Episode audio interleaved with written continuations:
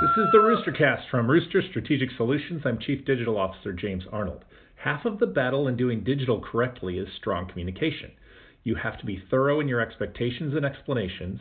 You have to listen to both the capabilities of the tools and the needs of the brands or products.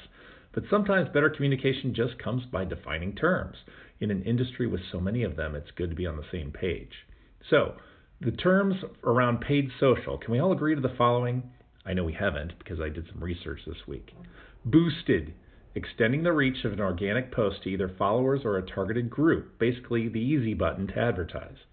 Sponsored, content supported by a specific brand for the purposes of extending reach of that content or brand. It's typically content from a publisher, but the brand benefits from aligning with it.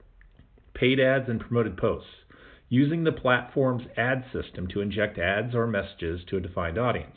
Paid ads are often new creations, whereas promoted posts are previous organic messages readily available in that system. These terms are created to be operational in nature and define the manner in which they get accomplished. Can we agree? This is the Roostercast.